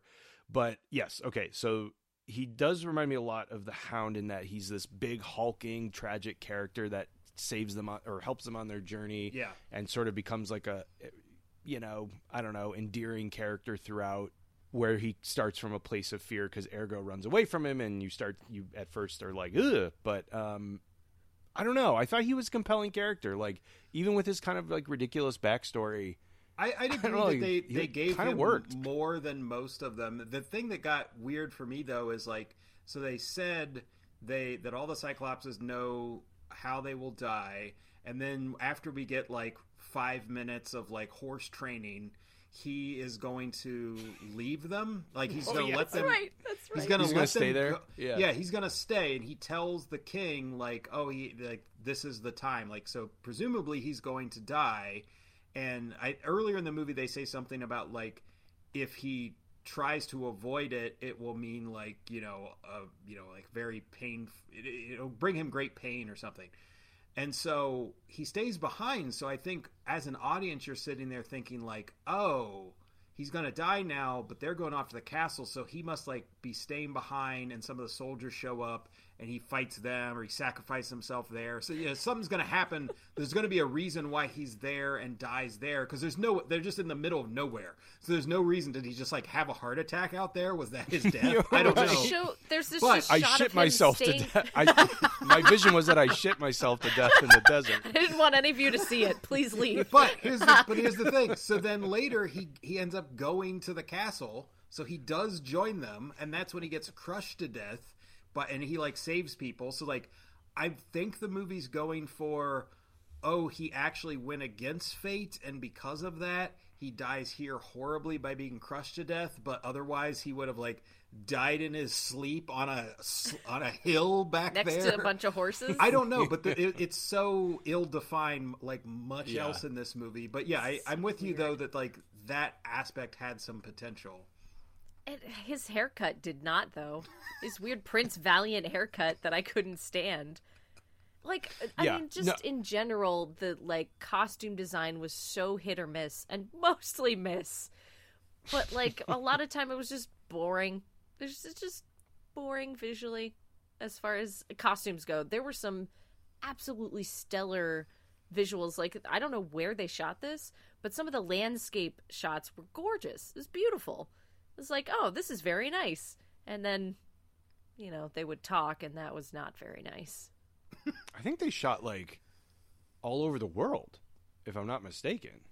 Man, like, like with all that budget. Yeah, I was and thinking. It, and I was it's actually just thinking as good that. As the fall. At the uh, end. So two other uh, crazy uh, moments for me. Um, so I don't know if anybody noticed this, but near the end, the like spaceship is breaking apart. They've defeated the beast, and I don't know because they were in his beast body or spaceship body. I don't know. For some reason, it's like confusing. Blowing up, and they have to run away. And there's like this big bridge, and like it doesn't look like a normal uh-huh. bridge. It's like all slopey and stuff, and you know, like looks like it's made out of ceramic. Um, so it's like all these characters that have been part of the party have to run away. Did anyone catch what they do when they're on the bridge? It's just for a couple seconds, but no. I rewound it to make sure. So they're running on the bridge, and there's like, it's one of those things where it's like rocks are falling behind them and literally knocking off sections of the bridge as they're going. So like chunks behind them get, get removed. Mm-hmm. And then they're running toward, like, the exit. So there's, like, a big hole, and then eventually they're going to, like, wind through hallways and get out. So, like, rocks literally just, like, fell and knocked out a big section a couple mm-hmm. seconds ago. Mm-hmm. They just stopped dead on the bridge. There's nothing yes. in front of them. There are no rocks. My guess is that they, like, it was supposed to be, like, oh, there's going to be debris that falls down, and then the special effects people fucked up and didn't put it in. Because they stopped for a couple seconds, and yeah. then they start running again. I was like, what are you doing? Amazing. The other bit, I don't know if any, this jumped out to anyone else, but I put down that the spike room sucks. Oh, so stupid. Because it was they so, so these these other characters go into a spike room like uh, Temple of Doom, and so these spikes are coming out, which none of them look convincing in the slightest. They like, like wiggle. It's like, okay, yeah, right. This is they're, rubber. Right. Great. They they wiggle and they look. I think they look almost like they're like made out of wood anyway. They don't yeah, even look yeah. like metal. So it's like right, you could probably just, like just break them. But yeah. But it's like the editing editing of that scene is so bad because there's like spikes that are supposedly entering people's body, and I'm watching like this one guy who dies. There's like a spike coming toward him, and he's like, "Oh no!" And then you see the spike like start to pierce his stomach, and then the shot after that is the spike clearly three inches away from his stomach again. And he's yep. like, "Oh no!" And then it's back in his stomach, and I was like, "How? How did you get this job? That is so embarrassing." That this happened. Well, and like it cuts to the our main ruffian uh, guy, and out of nowhere, he's suddenly surrounded by spikes. Like yes. there's no, you know, at one point he seems pretty much in the clear, and then he's like, "No, don't go!" And then he's like covered in spikes, and it's yeah, like it. It that's I think one of the problems with this is that any scene in this movie that's supposed to be like suspenseful or exciting completely misses the mark. Fails like, entirely. Yes, entirely. It, there is never a point where you are like, "Oh, that was that was fun. That was exciting." Like I, we, I it's wasn't so sure. bizarre. It's it was... so bizarre to see a movie that has this many set pieces nail like none of them. Not not a one. Incredible. Another bizarre, uh, like random thing is I noticed that. So as we said that they're like laser blasts from some of the villains, and um, when they start firing, particularly like when they get back to like the villain's lair and they're missing some of the heroes, I noticed that a lot of the laser blasts make a pacow ricochet sound right. like That's a cowboy's gun so in an old weird. Western. Like it is not a space sound at all. Yes. It's like you are watching like a Western from the fifties. And I was like, that is so out of place right now. So there's just so many times with, where the sound effects are like, really? That's that's what you're going with? Oh, okay. Oh, you're really leaning into it. Okay. That was an honest choice, I guess.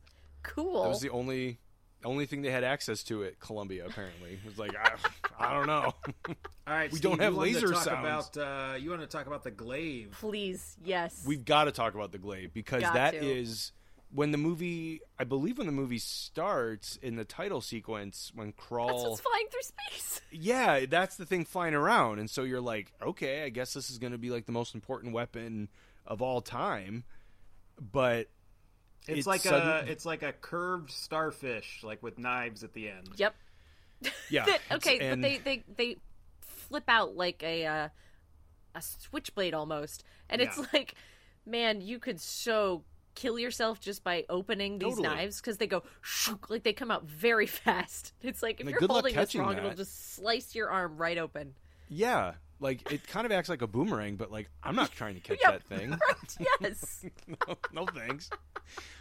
But yeah, it's so... gonna be like that guy in Road Warrior who tries to grab that uh, metal boomerang out of the air and loses all his fingers. Right. But yeah, so Colwyn has to go. He uh, has to go on some quest. Uh, Ynyr uh, finds him after this big battle and is like, "Come with me, kid." And uh, they go. You know, he sends him up this hill to go get this weapon. He's like, you know, this basically it's kind of like an Excalibur thing. It's like nobody's yes. ever gotten this weapon before, and like he's like, "Well, cool. I guess I'll just go get it, and you know, if I don't, whatever." And he's like. He's like, if you don't come back with it, you don't come back at all. Yes. And you're like, oh, what cool stuff's going to happen in this cave? Turns out nothing. Nothing. Nothing. He goes into the cave, and it's like submerged in lava, and he just goes kind of like a shrug of the shoulders and just dips his hand in there, baby. Yoink. All the way in there, yep.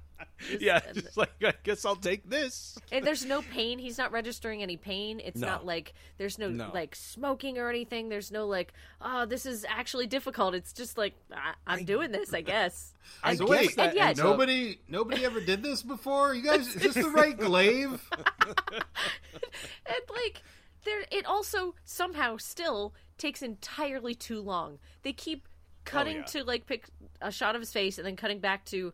His hand submerged in the lava, and then kind of like cutting to back and forth for reasons unknown to me. And then he this pulls it out. This is a two-hour movie. It's like, I mean, this why? is a two-hour movie. Why? You're right. The editing was just awful in this. I guess that now that I think of it, him being able to put his hand into that lava is like an eventual callback to when he shoots the flames out of his hand through the power of love. Right? That's right. Absolutely. Totally. Like, that has to be what it is. It isn't. You're thinking way too hard. That is certainly, yeah. It's not even a the little dir- bit related. I'm sure anybody involved in Krull is like, yeah, yeah, yeah, that's it. Yeah, we planned that. Uh, yeah, uh-huh, yeah. Well, and Steve, um, as you know, you don't need money. You don't need fame. You don't need credit cards to ride this train. Glaive. Oh, right. That would have been good. Um, I will say on the subject of the glaive, so yeah, it gets it gets near the end, and he's fighting the beast, and he's with the girl, and I think he, like, he already threw the glaive, and it. God, it, okay. It it, it, it it he thought he killed the beast, and it didn't. But yes, but there's a line where she says she realizes this, and it's the power of love of their bond. Because there's some bullshit at the beginning about like when they were getting begin- married. When they're getting married, it's like him beginning the fire and her. Oh right, right. Being you know. continuing it, or I, I don't know. It's like he puts he puts like fire in water, yes, and that's mm. some kind of symbolic, you know, I don't know, semi-sexual and gesture. And then she pulls um, it out. Yeah, and it's and it's a flame, you know. So she's the only one. Anyway, so he like does some kind effects. of like Mwah. he does some kind of thing to attack the beast. But before that happens, she says, "It's not the glaive, it's you." And I am could not help but flash to. The Schwartz is in you, Lone Star. It's in you. Forget the ring. I found it in a Cracker Jack box. It was just, they made such a huge goddamn deal out of this lava starfish at the beginning. Like you said, he's like, all right, you have to, it's the most important weapon. This is going to save you. And like to the point where uh, old man, dramatic hermit man, whose name I can't, the old one was like, uh, you can't even use it. Don't use it. You have to use it at the right time. And the king's yeah, right. like, when's the right time? He's like, you'll know. That's almost verbatim, by the way. And so the whole freaking movie, the entire movie, goes through he doesn't use it until finally he faces the beast, you know, a football field away at the end. And he throws it. He flings it at him. No, it's it's actually before that. He's killing people in this room. He's killing bad guys in this room. It's like, oh, cool. It's a good thing you saved it. It's a good thing we didn't use it before because I guess. for no reason at all. And yeah. so he throws it at the beast. It hits him. The beast falls over and dies. And it's like, wait, what? And it's like they keep cutting closer to the the glaive in the beast. And uh, they keep cutting back to the, the king who's, like, holding his hand out, like, come on, come back. Yeah, yeah, right, starfish, right. Come back. And they keep cutting back and forth. And I'm like, is, are we, are we sad? Did the starfish die? Like, what's happening right now? What is this? Are we supposed to feel yeah. an emotion? And then, of course, the monster comes back for one last scare. And so what was the point? What was the point of the glaive at all? Why? Why? Why was this... At all. It didn't do squat. I'm so it's mad. An amazing, it's an amazing choice that they have this, like, legitimately cool weapon. And, like, for no reason at all, they, they write themselves into a corner where they're like, don't use it. Don't even think about it. Don't even pull this cool weapon out. This thing that would Luke, be like... Luke, if you use this lightsaber, so yes, help me yes. God. Exactly, yes. And it's like, well, why can't I? Just don't ask any questions, you That's son of a bitch. That's what he said. Yeah. Yes. It, And then you're right. Yeah, the glaive doesn't even have a role in killing the beast. He just gets up and he's like, I'm just as powerful. And it's like... Worthless. Okay. Oh, my God. What a stupid movie. It's so stupid. So bad. So, uh, oh my a couple God. other, uh, couple other things. So I, uh, I'll, I'll quote this again. Special effects artist Brian Johnson stated in a two thousand nine interview that Yates, the director, hated working on the film so much that in the middle of shooting, he took a vacation to the Caribbean, which led to the special effects artist taking a three-week break from the project. That so the also director, explains a lot. Director just walked at some point. um, the other thing, um, I just want to, like, real briefly, we can uh, touch on this, but um, because we we talked about how this is, like, clearly trying to ape Star Wars. And, uh, you know, we're we're very much like children of the eighties and nineties here. Mm-hmm. And uh, I, I just wrote down a, a, a list, and there's many mu- others, but just to think about, like, how because of Star Wars, we, we talk about its importance of pop pop culture, and then obviously we're immersed with it now, now that the Disney era has begun, and it's not just, you know, Lucas, like, ending it to, uh, fifteen years ago or whatever. But if you think about, like, all the sci-fi and fantasy properties that would not have likely existed or wouldn't have been greenlit or would have been much harder for them to be. I mean, here's just, like, some that were shortly after in the late seventies, going into the eighties. Alien, Star Trek the Motion Picture, Excalibur. Um, not all these are, like, amazing things, but this is, like, a T V thing. Uh, Clash of the Titans, Battle Beyond the Stars, another Star Wars knockoff. Legend, Ice Pirates, Hawk the Slayer, Beastmaster, Sorceress, Deathstalker, Conan, Star Crash, Black Hole, Lady Hawk, Dark Crystal, oh, Labyrinth, Labyrinth, and uh, Princess Bride, arguably.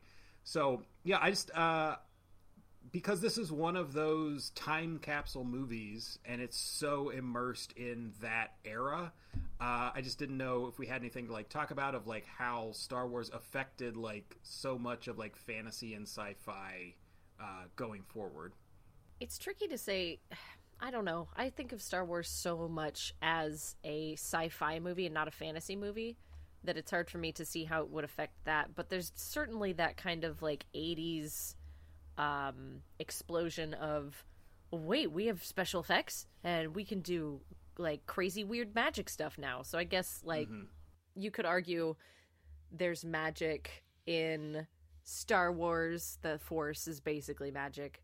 And yeah. man, there just really was that explosion. That's true. I don't know. I've never really thought about it all being connected to Star Wars. It's all Star Wars all the way down. yeah. But it's possible. It's totally possible. Definitely. I mean, there's I always Star those, Wars... there's those generational movies. You know, there's Star yeah. Wars, and then uh, similarly, you know, Jurassic Park uh, ushered in the age of maybe, like, modern C G, and mm. that started, like, blockbuster cinema in the nineties, and then you're... I'd you know, say Jurassic Park and Independence Day probably kickstart a lot of, like, just disaster yeah. movies, because there yeah, were tons of those good. in the nineties. Yeah. And the two, Dante's Peak and uh, Earth... Or not Earthquake, but um, something... Earthquake was an older one. Uh, Deep well, Impact. Volcano. Oh, yeah. Dante's Armageddon. Peak, Armageddon. Yeah. The yeah. Volcano, yeah. The Core was one. Yeah. Boy, that movie stinks! um, uh... And then, like, and then, and then, I think just like even, I don't know, uh, how movies are structured now in, you know, the way the M C U has become. A lot of studios, most have failed, have tried to build universes out of their their films now, and mm-hmm, so yeah. that that has been a trend for a, a while of studios trying to like immerse you in this large, larger universe with mm-hmm. through these individual movies. Yeah. So I think it's it's like every decade, you know, seems to have maybe those one or two just sort of just generational movies where, mostly due to just greed, uh, studios will, you know, be like, we can do that, right? And but but then again, it does it does influence and and like push forward genres, uh, storytelling, um, you know, technical aspects of movies. Because, like, even though some of these movies are, like, ridiculous and, like, Krull is, like, legitimately pretty terrible, it's trying to tell a pretty, int- like, an interesting enough story where it's, like, they're just swinging for the fences. And I do appreciate that, especially in the eighties. They were just, like, anything goes. Like, it, it really That's was, true. like, what whatever the fuck you want to say, go for it. And the nineties had a lot of that too, and I always appreciate movies even when they're like, Linton, you've said you've seen much worse. There are way worse movies than Krull. Like, Krull still mm-hmm. does some things where I know I'll always think about The Glaive for better or worse. The Glaive. Um, you know, I don't know. It, it's um, that's a Princess I think, Bride like, reference. Yes, it is. Doing. Yeah. I don't know. I think uh, I think of it in those terms. I think more like uh, just that that influence and. Um, from like a general sense, I guess. And like, uh, I, I start to think about like the other movies, you know, as a kid in like the nineties, what kind of became like those generational movies. And I can definitely appreciate the things that come after. Same with like The Matrix. It's like, yeah. how many yeah. things tried to do the bullet time? Sure did. Yeah. Uh, you know, well, uh, action scenes, you know, horror, so it's always it, cool to see that. It happens True. in horror a lot too. I mean, I know both of you are big horror fans, but if you look at different generations of horror, there are definite periods where it's like, we're going to make every zombie movie we possibly can. Mm-hmm. Like yep. when George mm-hmm. Romero, especially like in the eighties after Dawn of the Dead and Day of the Dead, there was all the Return of the Living Deads and like the Italian version zombie and all that kind of stuff. And then we had even more zombie movies like after Land of the Dead and Resident Evil and stuff hit. Mm-hmm. Um, they, they started doing uh, a lot more... Um, And then I know like the eighties also had a ton of werewolf movies were oh, yeah. suddenly popular for some reason.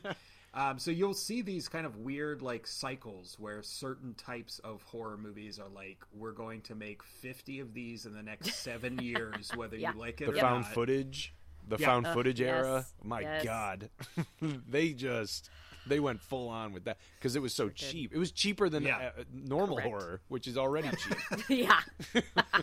We can make this for sixteen dollars and we'll make seventy-five million dollars? Yeah. Seriously, um, I uh, I genuinely disliked uh, Paranormal Activity, and I oh, always I always disliked the fact of like how cheap it was and looked. And then went on to become this cultural phenomenon. And I was like, that movie isn't good at all. And then it, because uh, it was greedy. so cheap, I, the, we could do a show on it, but the we acting could. isn't good and I it doesn't that. look good. So what's left? The scares aren't the scares unique. aren't good. All it is is just like you hear some like banging around. And it's like, oh, is the demon in the closet? I don't know, honey. Maybe he is. There's no monster. There's nothing happens. I just saw them recently, like within the past year for the first time. It was like uh, quarantine, and my yeah. roommate Izzy, who's also a huge horror fan, was like, well, let's watch these. I was like, cool, I've never seen them. And I like them. I enjoyed yeah, I mean, them. They're I, different. Th- and I'm that's saying... actually hard to do in horror. solely mm. on the first one. I never watched past that. Oh, so maybe okay. the other ones are better. I, like I watched the, the first one, one and I was just like so checked out and I was yeah, just fair. like, nope, I mean, done. I understand that. I still enjoy them, I felt the but ones, I get that. I felt the ones with the little girls were Yeah. That was fun. Uh, that one was very effective. Yeah. I, I like the ones maybe one. The later ones, they might have like been, okay, let's make them real movies now, because the first one was just kind of like a couple filmmakers putting something together and it got released by a studio. I think it so... helped that I watched it way after the hype, so I had no hype for it. I know, like, yeah. when they came out, it was like huge. It was a big deal, kind of like if you were to watch Blair Witch Project uh, during the hype, and it's like, that was it? That, yeah. That's it? But since I'm past the hype, I can just appreciate it kind of like for what it is. But the hype, the hype gets you.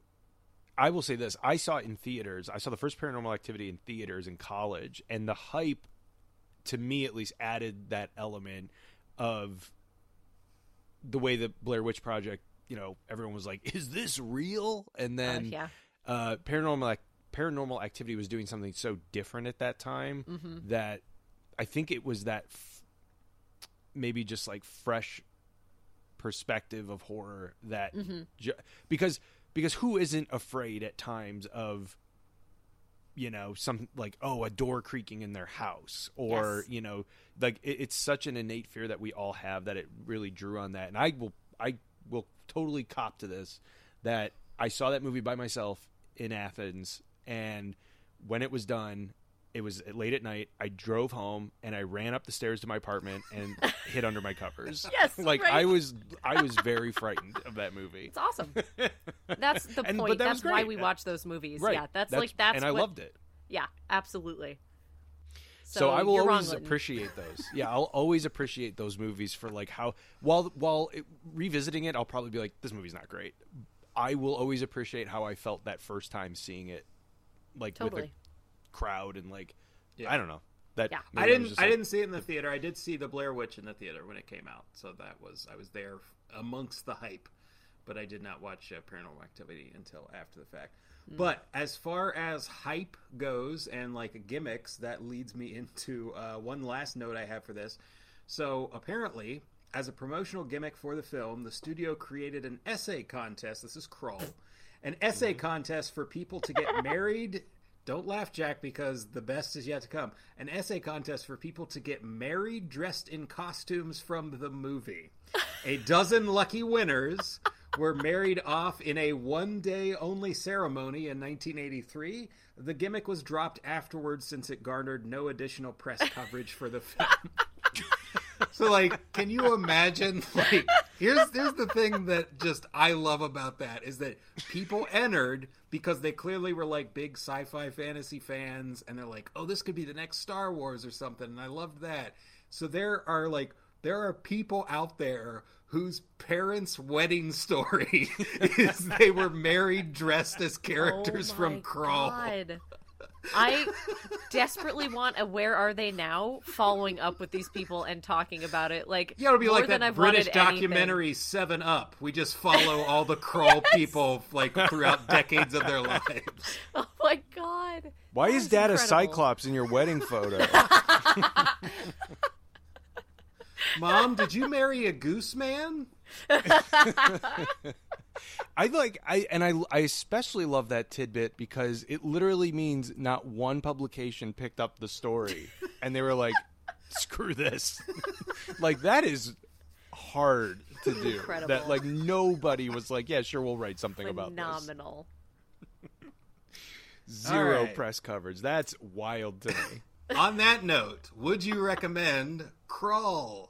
Uh, I think Steve really hit it on the head when he said this is amazing for making fun of. It's not so crazy that like the whole time you're like, what is happening? It's not like that. So there's so, there's ample time for making jokes, which is of course what I was doing the whole time.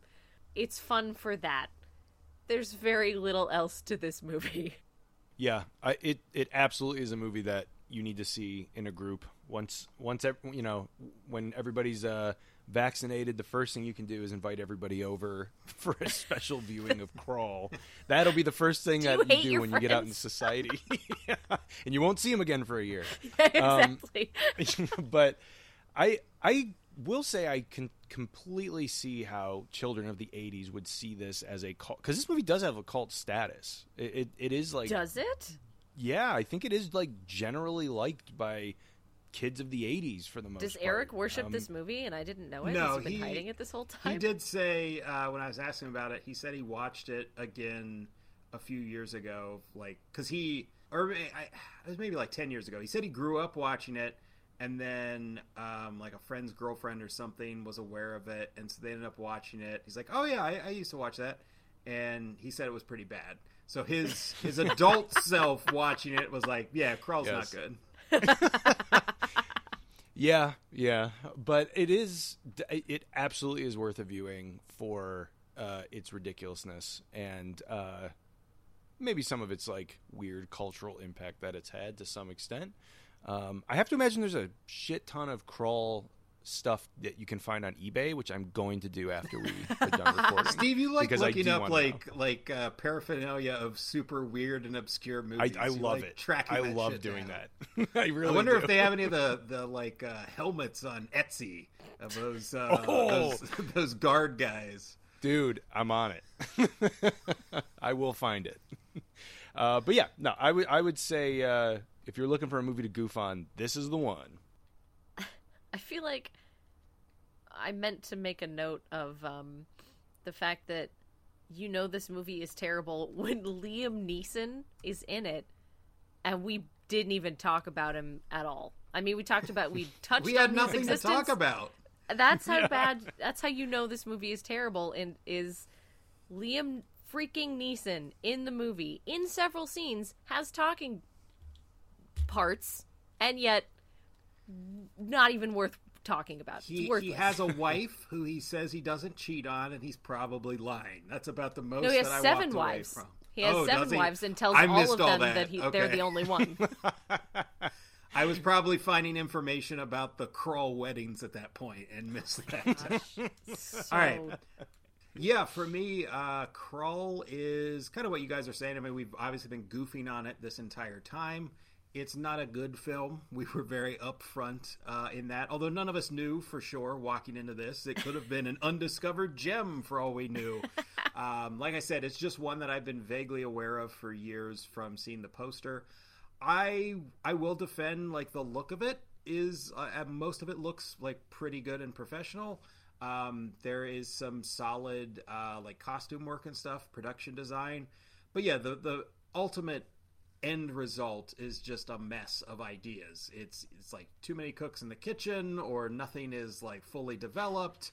All kinds of issues that are at play, I'm sure. And then like the director just like leaving, and them changing issues, and them nearly killing actors, like old men actors and young men actors. Yeah. So yeah, this is just kind of a nightmare of a production. And if you know enough about film history, you know there's plenty of great movies that had nightmare productions. Like mm-hmm. Jaws was mm-hmm. like. very troubled, and Casablanca was very troubled, and so like great art can come out of that stuff, but Apocalypse bad... Now, arguably. Yes, well, uh, Francis Ford Coppola lost the use of his legs for a while while filming that movie out of Jesus stress. Christ, yeah. But um, but so while great art can come from all of that, bad art can come from that too, as we see sometimes. Everything going wrong isn't good for the movie. so, uh, but yeah, like Krull, I, I agree with them that it's like, it's a good movie to goof on. I mean, I was watching it alone. It would be much more fun if you were watching this with a group and mocking it. I know this is not like um, uh, a Mystery Science Theater movie that I'm aware of. I would not be surprised if Riff Trax has done it though, because they... will do because they don't have to actually own the rights to those films or the rights to show them. They can just record a track for it and you can put it on, and they did all kinds of like super famous movies. So I wouldn't be surprised, because they've been doing riff tracks for like a decade at this point, or mm-hmm. fifteen years or something. So, um, so that might be worth uh, checking out. Uh, if you're into fantasy, if you're into sci-fi stuff, it's like possibly worth checking out as a curiosity. Um, but in, if it comes down to would I recommend Krull, not sincerely, not non-ironically, only ironic watching for Krull. Um, yes, your curiosity in sci-fi must be morbid if yep. you want to watch this. I mean, kind of the level, if you're a horror fan and you're like, you know, like Steve and I, when Halloween comes around uh, October, um, we will get a subscription to Shudder. And we'll just be like, oh, I've never seen this thing before, and it's probably garbage, but hey, here we go. And, like, yeah. that's our level of, like, horror fandom of, like, we're just, like, looking for gems or looking for interesting stuff or just giving something a whirl. I'm sure there's some sci-fi fantasy fans out there who are like that, and they'll just, like, they'll check out whatever. They'll, like, give it a shot. So, yeah, some people might uh, enjoy it on that kind of level. But, yeah, it's it's just too much of a mess of a movie. I love championing, like, a, a lesser-known film. Uh, we've done it many times on this podcast. I love, like, Beautiful. saying this is this is something that people should know. This is something that didn't get its due. This is not something people should know, and it got more due than it deserved. But, yeah. Uh, but yeah, so for me, it's it's not really a recommendation um, outside of those stipulations. Okay, so that brings us to Can I Find This? Um, Krull might be a little harder to track down uh, compared to uh, some of the other ones that we've uh, looked at, surprisingly. So it is on Amazon Prime. I did find that somebody has uploaded it in full on Vimeo. So I think that's like for free. Yes. Um. Somebody has uploaded it in full in ten-minute parts on YouTube, so you can watch the entirety of Krull that way. Why? Um, but I wasn't seeing, like, our regular listings of, you know, when I look up, like, if of movies on streaming, you usually see, like, a lot of different options. They might be out there, but the regular breakdown of them I wasn't seeing. So, like, there are obviously at least a few ways that you can track down Krull if you want. And then it is on D V D, and you can get Krull on Blu-ray for the low, low price of six dollars and ninety-nine cents. So what a deal! If you want Krull, it's out there. Walk, don't crawl. Wait, run, don't oh. crawl. We'll edit that out, Jack. Um, so no, you won't. No, I won't actually. So that. Uh, That wraps us up for Krull. We will be back next time with a much better film. We are going to be looking at Swiss Army Man, the uh, very bizarre movie that stars Paul Dano and Daniel Radcliffe. Um, Paul Dano is a weirdo in the woods, and Daniel Radcliffe is uh, a corpse for the whole movie, who has spontaneous erections and farts a lot, if memory serves. There's a lot of... It's a very weird indie movie, very, like, quirky and dark. Um, made a splash somewhat uh, when it came out a few years back. And uh, based on its content alone, it is uh, worth the watch. And one of our uh, regular members wanted to do it for the show. So we're doing Swiss Army Man next. See you then.